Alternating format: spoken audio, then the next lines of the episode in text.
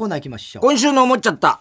今週あった出来事を受けて皆さんが勝手に思ってしまったこと想像してしまったことを募集しておりますラジオネーム、今に見てろ、どっか。先週の放送で町浦ピンクさんが、実は平成という言語は足10と書いてタルトになるはずだった。そこんなほんといい加減なこと言ってる。だったと言っていて思っちゃった。足10でタルトと読むのなら、一番前に母を付け足せば、母足10でママタルトになる。確かに。ママタルトねママタルト。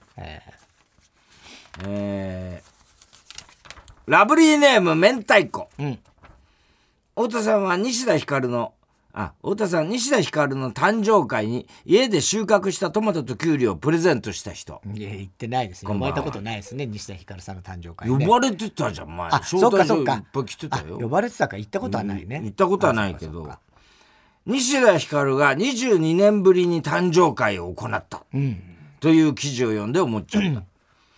今回の誕生会の招待客は名前が光または光の人限定で、伊集院さんと太田さんは張り切って参加し、その他宇多田ヒカル、大田ヒカル、満島ひかりなどなど招待されるも、光一平が、な、なぜ僕には招待状が来ないんだ と憤慨するも、光から、どっちの光だよ西田それは。あなたの光は名字でしょと言われ、落ち込むと思う。落ち込まねえだろ光一平ね青空オンリー西田ひかる、石田ひかり、太田ひかり、えー伊集院ひかるが初代光の会だったんですよだって。何なんだよねえだろそんいや、そうなんですよ。で、そこに、あの、その後、宇多田ヒカルがデビューして、それまでは私が会長だったんですけど、宇多田ヒカルがデビューして、もう一気に宇多田体制になった。んです。宇多田大勢ってなんだよ。宇多田理事長に宇多田理事長になったの？で、この前だから水島ひかりちゃんも、ねえ日曜サンデーね、光の会、あの入ることが決まりましたんで、決まったのかい？なんだよそれ。今後は水島ひかりが会長。理事長理事長 大変だよ理事長は。理事長大変ですよ。えー、ラジオネームバナザーズアップショー、太田さん肛門の形が四角なので四角のうんこをする。人そんなやついるのかよ。四角いのお前。四角くねえだろ。三角？知らねえよ。知らねえ、丸じゃないいやわかんい。やちちゃんとした形は知らないってことですよ。丸じゃないの、まあまあ大体丸っぽいんだろうけどね、うん。そうじゃない可能性があるんですか？いや99.9%パーセント。丸ではないと。丸じゃないとは言い切れないよだから。分かんないから見たことないからちゃんと。丸だとは言い切れないでしょ、あ丸だとはね、見たことないんだ。見たことないね。俺はあるよ。丸なの。丸。あ丸か。丸。大抵丸だよ。そうだろうな、ん。多分そうだろう。いいんだよもう。女優の橋本環奈がもう橋本環奈ってさ全部のドラマ出てるよね。映画も。映画もね。うん。全部出てる全部出てる。橋本環奈、あれ他のチームメイトの子たち今頃もう泣いてんだろうね。あの博多時代？なんかアイドルグループアイドルグループなんかいたんでしょ、うんうん。あの九州でね確か、うん。そそこでん。見つかったんだよねすごい。千年に一人の。千年に一人の。可愛いっつってね。いやどうわからないねもうだってまだ若いんだよねだから橋本環奈って。18ぐらい？いやいやその 23歳だよまだ、でももうさまあ、まあそうだね、うん。だからその頃ってのは本当にまだ15歳みたいな時だったんだろうねきっとね。来年度後期の NHK 朝ドラ「おむすび」の主人公に決定した、ん。橋本環奈ちゃんね、のを見て思っちゃった。もしも橋本環奈がお笑いをやることになったらスケッチブックに描かれた絵をめくりながら「悲しい時! 」と叫んでいつもここからのネタをやると思う。やらねえよ。おむすびで面白そうだねあれ。知ってる？あ知らない。なんかギャギャルが主人公なんああそうなんだ。だよそれが橋本環うん奈。橋本環奈。だから朝ドラだよ。ね。だからでもよくよく考えてみたら、うん。もうそのぐらい古いんだよそうね。ギャルがね、うんうん。ガングロギャルとか例えば、そうそうそう。もうだから何十年前朝ドラっつうと俺らさもっと歴史的に、なんつうのもっと昔のそうそうそうそうそう。ねあ浅地陽子さんのさんのね。あの、女性初のはいパイロットとかって、もっとあの昭和初期だっけあれ。そのぐらいの感じだったと思うんだけど、でもよくよく考えてみたら、もうそのぐらいなんだよね。そうなんだろうね。すごいよねそう考えるとね今の若い子にとってはね、すげえ昔の時代劇なんだよねそそれでもね。ラジオネーム広田つの改め。藤谷コル。この間からね。太田さん射精後に使ったティッシュをジャイアンツの選手のトスバッティングに使ってもらう夢で無精した人。なんだよどういうことなんだよ気持ち。悪いなよお前。こんばんは、えーインディアン・オブ・ジョイトイが懐かしい。じゅ14年ぶりに最最後の写真集。を見て思っちゃった。エロテロリストの異名でおなじみの、ん。インリン・オブ・ジョイトイの写真集を上田正樹が見たらやらしいテロやね と感想を言うと思う。やらしいテロやね溜めて歌うんだろうね。ラジオネームカエルが鳴けば。太田さんメイド喫茶に行くと人一倍大きな声で「萌え萌えキュンキュン萌え萌えキュンキュン」と叫んでいる愛妻家こんばんは。いや愛妻家じゃねえだろそれはもう。香川照之さんが去年再婚していたといううん。ニュースで思っちゃった、香川照之さんって相手の両親に結婚の挨拶をする時半沢直樹で見せたあの土下座をしながら「お嬢さんを僕にブラジャイ!」ブラジャーはダメでしょ両親から娘とブラジャー。えーえ娘とブラジャーを剥ぎ取っていったと思う。できるか結構それで。えー、宛先は郵便番号107-8066火曜ジャンク爆笑問題カーボーイ。メールは爆笑アットマーク TBS.CO.JP 今週のおもちゃとの係までお待ちしておりますさてここでタイタンシネマライブのお知らせです。2ヶ月に一度銀座の時事通信ホールで開催しているタイタンライブ。今回は8月ネタどうすんだよ。25日。いやまだでしょ。そんなよこれからだから。ね来週金曜日の開催でございます。ね、来週頑張ってね作りましょう。時事通信ホールのチケットはおかげさまで完売しております、え全国の映画館で生中継するタイタンシネマライブのチケットは全国のチケットピアローソンチケットにて販売中です。え出演者タイタンメンバーが爆笑問題。ウエストランド。M1 チャンピオン。Q M1 決勝進出。脳みそ。ダニエルズ。まんじゅう大帝国。シティホテル3号室、猫に鈴、ん。春と飛行機。バキド。それと土岡ね。しびれグラムサム、そして初登場ガールズナイト。ガールズナイト。はい。この人たちは初登場でございますね。はいえーでゲストなんですけども、ブーマープリンプリン。まだやってんのやってますよ。そして初登場がなんと3組ですね。ほう赤プルとその旦那お松岡の夫婦コンビチャイム。来んの？ええお久しぶりだな松岡。そうだね、うん。あの元坂道コロコロのね、うん。松岡とその奥さん赤プルね、えーが今夫婦でチャイムというのをやっております。それから次来る芸人グランプリおー来2023優勝。ナイチンゲールダンス。最高だからねこいつら。ね面白かった、えーそして嘘だらけの漫才が話題のピン芸人町浦ピンク。ありがたいねこの豪華メンバー。ねはい、うん。全15組出演予定でございます上映劇場は首都圏が東宝シネマズ六本木、新宿日比谷池袋府中海老名上大岡川崎市川コルトンプラザ。またウエストランドは前説行くのどっか。どうなんだろう別に。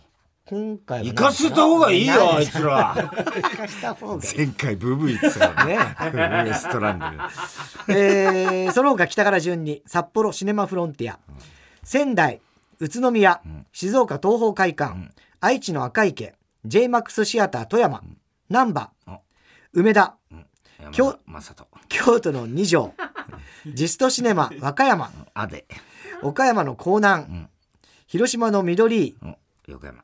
高知坂本龍馬。熊本桜町映画さん。福岡の澤田さん。中洲太陽映画劇場、そして沖縄の桜坂劇場でございます。以上全国25館で上映でございます、えー開演時間は午後7時30分です、えー以上8月25日来週金曜日開催タイタンシネマライブのお知らせでした。では続いてのコーナーいきましょう。哲学的！はい太田さんが流行らせようとしているギャグ。哲学的！このギャグをもっと使う機会を増やすために皆さんからも自分の哲学を募集しております。ラジオネームあくび検定5段。ほ手持ち扇風機を持っている高校生は暑いから持っているのではなくみんなが持っているから持っている。あ。哲学的！えー、まあどうだろうね。そうまあ暑いのは間違いないだろうけどね。まあね。でもそうちょっとこう流行ってるっていうのもねあるかもしれないなファッションもあるのかな？ファッション的なね、うん、あれでもまあ本当涼しいんだろうね。いや本当あれいいですよ。あのあちょっと使ってますか？てかうちの子供たちもあみんな持ってる。あの学校行く時とか。あれで電話したりしてるの？電話はできねえよお前。そういうの扇風機だから。作そんなん作った。電話スマホ邪魔だろ。いやいや邪魔だろ。え？あ夏はまだい邪魔じゃないでしょだって。あんなスマホであんなついててさ。だから中に内蔵されてんの？どういうことなの？太田さんの今考えてる映像が全然違ったわ。何が？え？スマホの中に内スマホ蔵されの中に収納できるの、収納できる。うん、でパッと出て。扇風機の扇風機が。がアンテナみたいにして、うんパッて出てパッて開いて、うん。ブーンって回る。ああ。邪魔じゃないじゃん。いや まあ。スマホと2つ持ってる方が邪魔じゃん、まあそうだけどね、うん。いやでもうるさくない？電話とかブーってなって。そういう意味で煩わしくないかな。いやだってそれだったら別にそそのをやってる時に電話をかけなきゃいいだけの話で、そのね手持ち扇風機をやりながら電話をかけたら一緒ですからね。わかります？言ってるこ わかりますよ。とね、えうるさくない？っていうのは。どういうことですか？いいよもう。いいよもう。こっち。俺の負けだよじゃあもう今の。はなんだよ負けてない負けの言い方しやがって。ラジオネーム萌えママ萌えママ夏休みの宿題の読書感想文って普段授業でやってないのにいきなりやれと。結構無茶ぶりな課題だと思う。ああそっか。哲学的。読書感想文読書ね感想文。普段授業でやってない。まあ授業ではやらない確かにね。でもそう言ったらさ別に絵日記とかさそういう他のそうだし、ん。多分ここの授業でうんやってるよね。このうん。この文なんていう文章をはいはい。をどう感じますかみたいああなことを答えさせるみたいなことはやってんじゃあないそうかそうか。解釈の仕方とか。うん。でそれを総合的にどう判断するかみたいなことだろ。確かに文章の書き方みたいなことを言いたいんだろうね。ねうん。だから本を読んでぶその感想を書くみたいなのは授業でやってないやってないからねまあ、やることねえよこんな読書感想文なんか。あのね学校の宿題なんか一個もやることねえから。いやいやいやそうは言ったってさ。大体さ太田さんはそうやって育ってきたしあそうかもしれないけどああ。あやっぱ基本的にやるやる人がほとんどじゃないですか。いやだからやる必要ねえっつってんだよ。いやだそんな強くないんだよみんな。強いわけじゃないよ。強いよお前は強い強くないよ なんだよ強いって。だからだからお前はよく言うね、一切やんなかった。やれやんなかったのはやりたくても動かなかったから、うん動かなかった。それやる必体要ないからじゃなくて動かなかったわけでしょ。そうだよね動けたらやったわけ泣いてたからね毎年。夏休み最後の日。毎年泣いてたからね。本当にさ。学校行きたくない学校行きたくないっつって。本当に親は大変だったろうねそんなの、ね毎年だって泣くんでしょ分かっていながら。分かっていながらそうだよ。ね。いや別に親はほっぽかうちの袋が強いよ親自も己自得だよあんなのって言われてああ終わりで。強いね。強いって何 たくましいというかさ。強いわけじゃないですか弱いけどね弱いよ。弱いよ。めちゃくちゃ弱い。よできねえんだもんそうなんだよ。できないんだよ。宿題どころか勉強ができないんだからね。一回もだよしかも。自ら机にね勉強するために座る座ったことあるよ。教科書も開いたことある。そっから体が動くからんだよすごいよな、うん、だから必要ない。そんなもの。ラジオネームハッピーや。この蚊が嘘ついてるように見える。なんて回りくどいことを言わずに嘘か本当かだけを簡潔に答えてほしい。哲学的だそれ多分言った末の話でしょ。嘘か本当かはもう散々言っても信用しないから、ね？いや、この顔が嘘ついてるに見えるか目目見て目。ね。この目。嘘っぽいんだよ、それがな、一番。でも、そうなるんだよ。ねえ。ね。まあ、簡潔に言ってほしいえー、ラジオネーム、カエルが鳴けば。うん、大声で叫んでいるのにうるさすぎてマイクを切られてしまう太田さんと、うん、小声でつ、囁いただけなのに、高性能マイクに拾われてしまった千葉吉兆のおかみは、ある意味正反対な人物である。だからお互いに惹かれ合ってるのである。哲学的確かにね。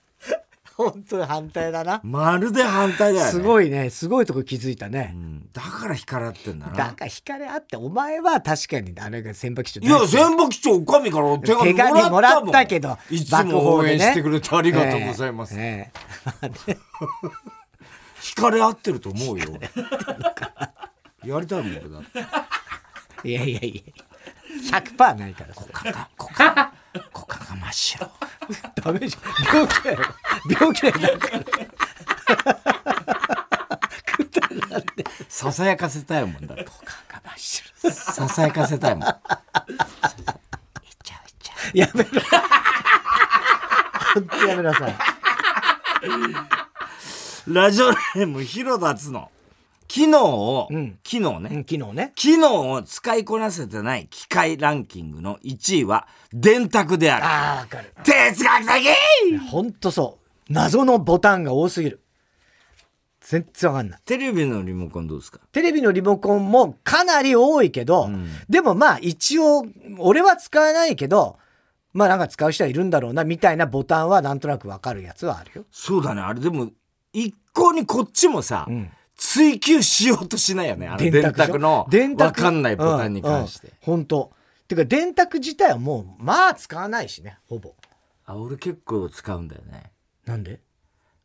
要は俺計算苦手だから。ああ、そっか。小説とかで。小説とか、この時に何歳だったのが、とか、あと、あの、エッセイ、芸人人語とか書くときに、例えばその、何、昔、あのー、なんか歴史上の人物がこう言って、うん、この時いくつで、うん、その死んだ時いくつだったみたいなのが、あ。のパソコンでウィキペディアとかでも調べるんだけど、で、その時俺はいくつ、例えば、あの、昭和史の場合ね、うんうん、その時俺はいくつだとか、うちの親父はいくつだとかさ、そういうのが分かんなくなっちゃうから、うんうん、全部その、電卓。そうか電卓でやってんだ。電卓っつったってあのパソコンについてるからねはいはいはい、うん、それでやるんだけどね。結構俺使ってるとそうか使ってんのか。ああ。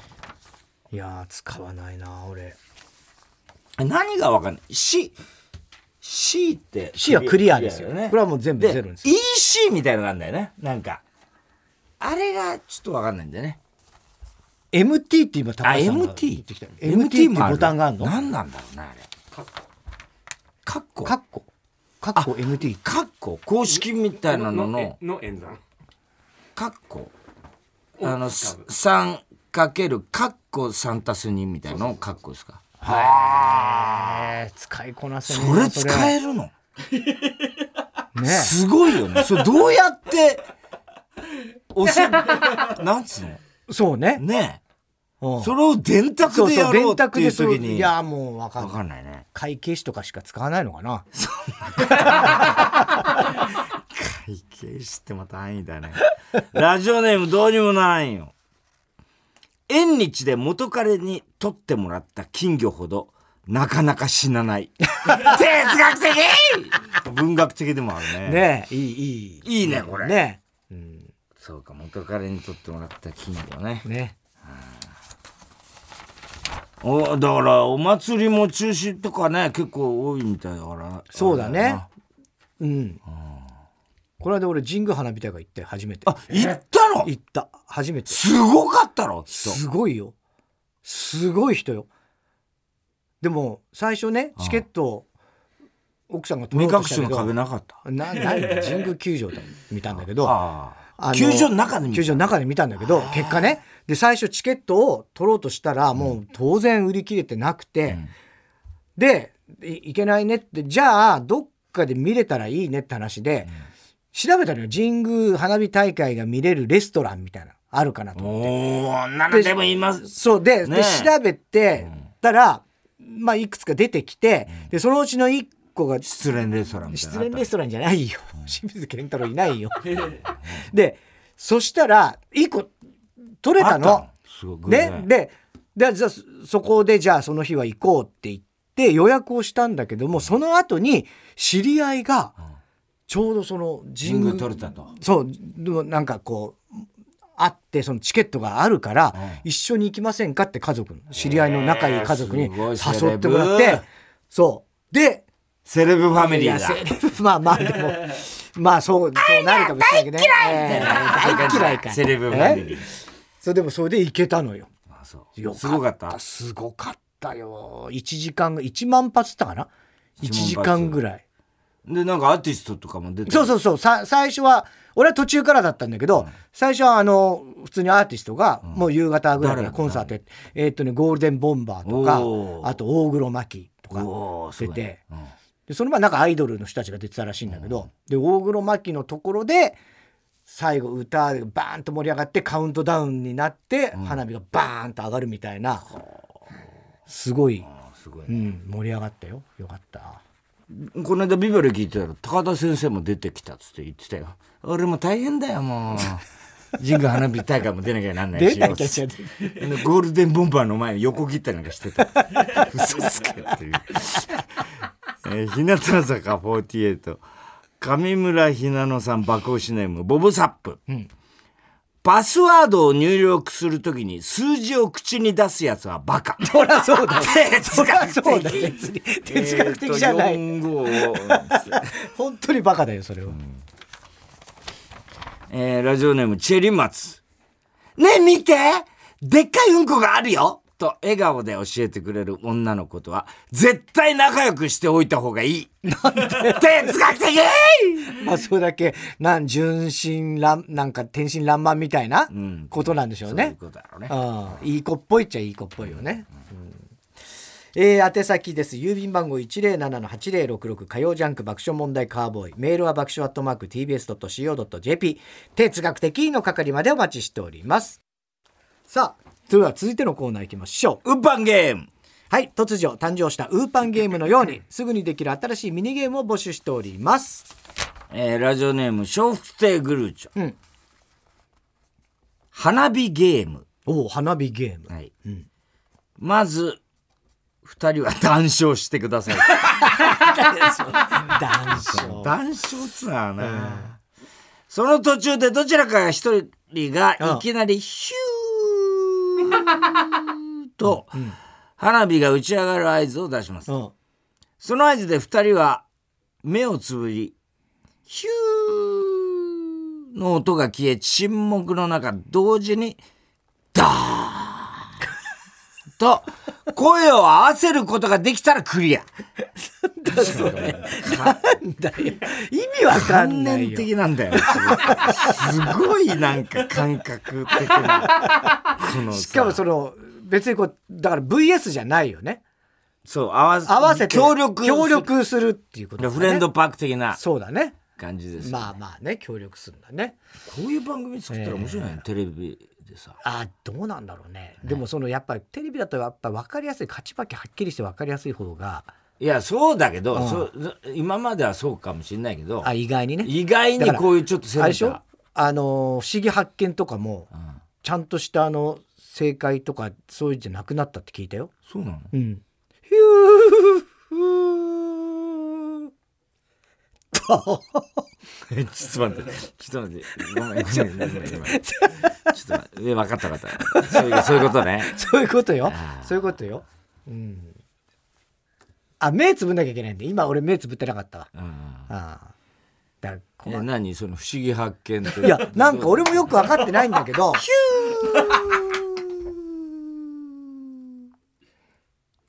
ドーン。ちょっと待ってこれどうなんだろう。うまくいったとは思うけど。合わせられちゃうんだよね意外と。意外とあのそうだね。どどの、ええ。本当にどの、ええなんそうだね。うん。出たなっていう、うんであんまりヒューの後に沈黙長すぎるのも、うん。ちょっとほら放送事故になって怖いからとかとあるから、うん。あんまり長くはやんないとかあるしね。ドーンあダメだ今のはちょっと俺が 俺がはい焦りすぎたな。俺がなんだよこれどういうことだよどっちが悪いのかもわかんないっていうさ小栗旬筋太郎学生時代の部活ゲームうん今から芸能人の名前を言うので、その人が学生時代にうん何部に入っていたかを予想して、せーので言ってください。はいはいあ正解かどうかは別としてね。うんうん本当にその部だったかは関係なく、はいはい二人の答えが一致していればクリアです。うん帰宅部もありです。はあはあはあはあはあですね。うんじゃあ、まず一人目いきますよ。うん松平健。松平健ちょっと待ってね何部だったか。うんえーはい行きましょう。せーの。バレーボールああ。意外に背高いから、うんバレーボールかなといや、がたいがいいから、うん水泳部かなと思った。ああ、ねわかんないね。これだったらな。じゃあ、次行きましょう。ナジャ・グランディーバ。ナジャグランディーバか。え行きましょう。せーの。アメリカンフットボール。あああ。すげえすげえすげえそう言ってなかった？ナジャ・グランディーバ。いや、知らんけど。いや、俺は、知らんけど、みたいな。なんかちょっと若者っぽく感じになったよね、今なんか俺聞いたんだけどな、ナジャ・グランディーバ。なんかほら、がたいいいしね。ああうんアメフト合ってるなと思って。アメフト合ってたねえー、じゃあ次の人。うん。うん。細野弁護士。細野弁護士。うん。待ってくだよ。はい。せせーの。野将球棋部。ああ。文、やっぱ文化部か。将棋とあかってやってったそうかはいはい感じ。頭いいし。野球ですか？野球、なんか野球やってそうな顔。うん。えー、次。ユースケ・サンタマリア。ユースケ・サンタマリア。はい。難しいね。ユースケ・サンタマリア。どっちにもいけるからな。うん。えー、せーの。演劇部。ああ、帰宅部。まあ、演劇部もあるかもしれないね。ね。うん。これ、そうこれだからさ、なんか釈然としないのは、まだね、やっぱ実はこの部ですっていうのがあって、あああ、意外とか、ああ、その通りだねっていうのが、んあと俺は合ってたのにとかっていうのがさ、ないとね。ちょっとやっぱ欲しいよね。欲しいね。あちょっと。えー、ラブリーネーム明太子。うん英語禁止ゲーム。あおー、いいね。映画「バック・トゥ・ザ・フューチャー」のあらすじを英語を使わずに説明してください。英語を一つ使ってしまうごとにん。1うんこです。なんで一ゼロうんこ目指して頑張れうーちゃかということでこれはうーちゃかに対する。えー、バックトゥザ・フューチャーね。あ、だからバックトゥフューチャーもまあ言えないってことだよね。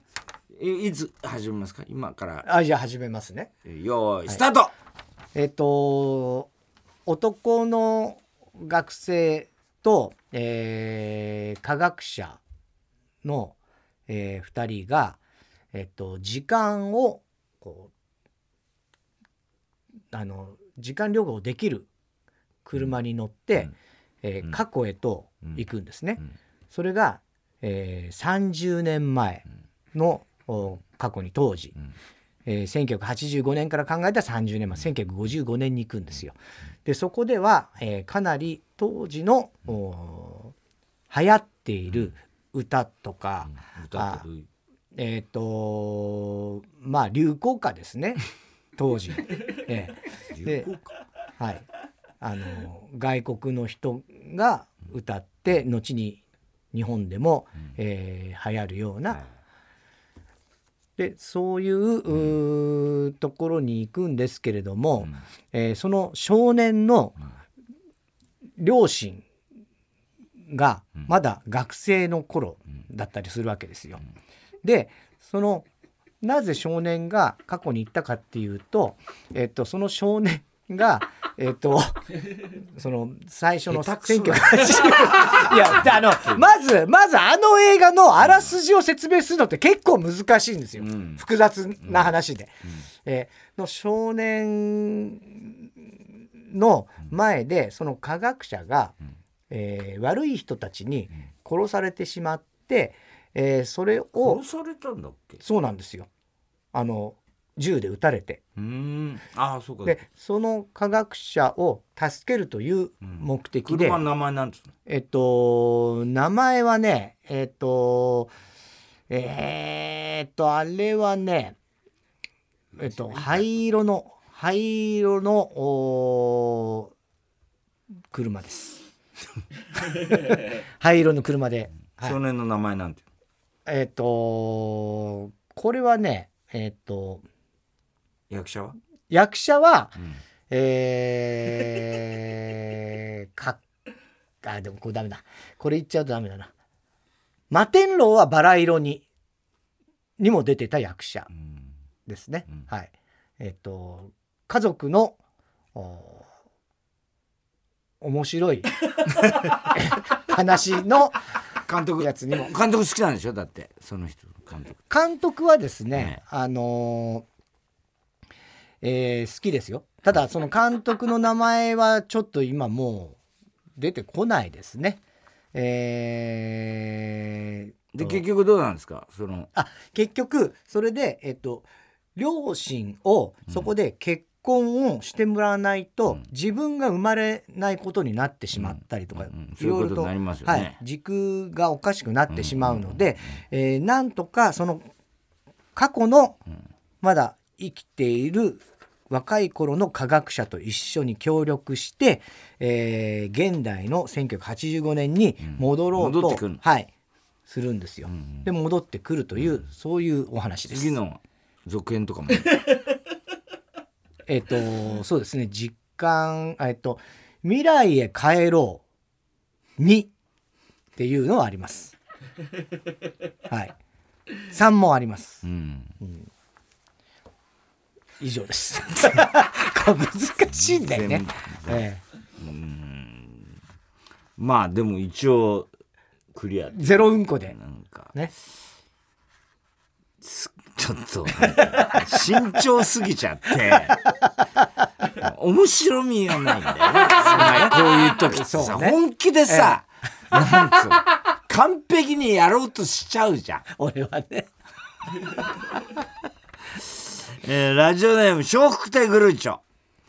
席譲り合いゲームです。はい。これは満員電車の中で2人の目の前の席が1つ空いたというシチュエーションで、2人が席を譲り合うゲームです。相手をうまく言葉で誘導し、席を席に座りたい気持ちにさせた方の勝ち。うん。判定は高橋さんの公平な審査でお願いします、はい。ね、これはだから譲り合って座っちゃった方が負けってことだね。負けみたいなことよね。そういうことだね、うん。絶対座らない。じゃあちょっと行きましょああ、あ、あ。開きましたね。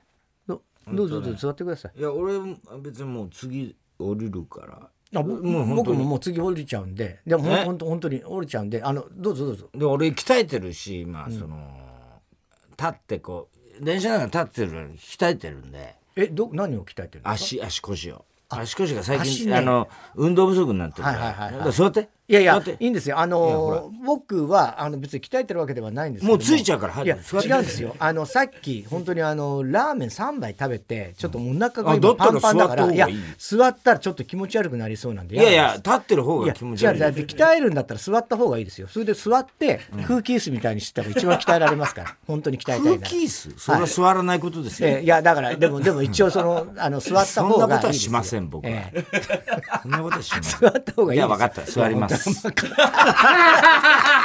だよ。あ釈然としね えー、宛先郵便番号107-8066火曜ジャンク爆笑問題カーボーイ。メールは爆笑アットマーク TBS.CO.JP ウーパンゲームの係までお待ちしております。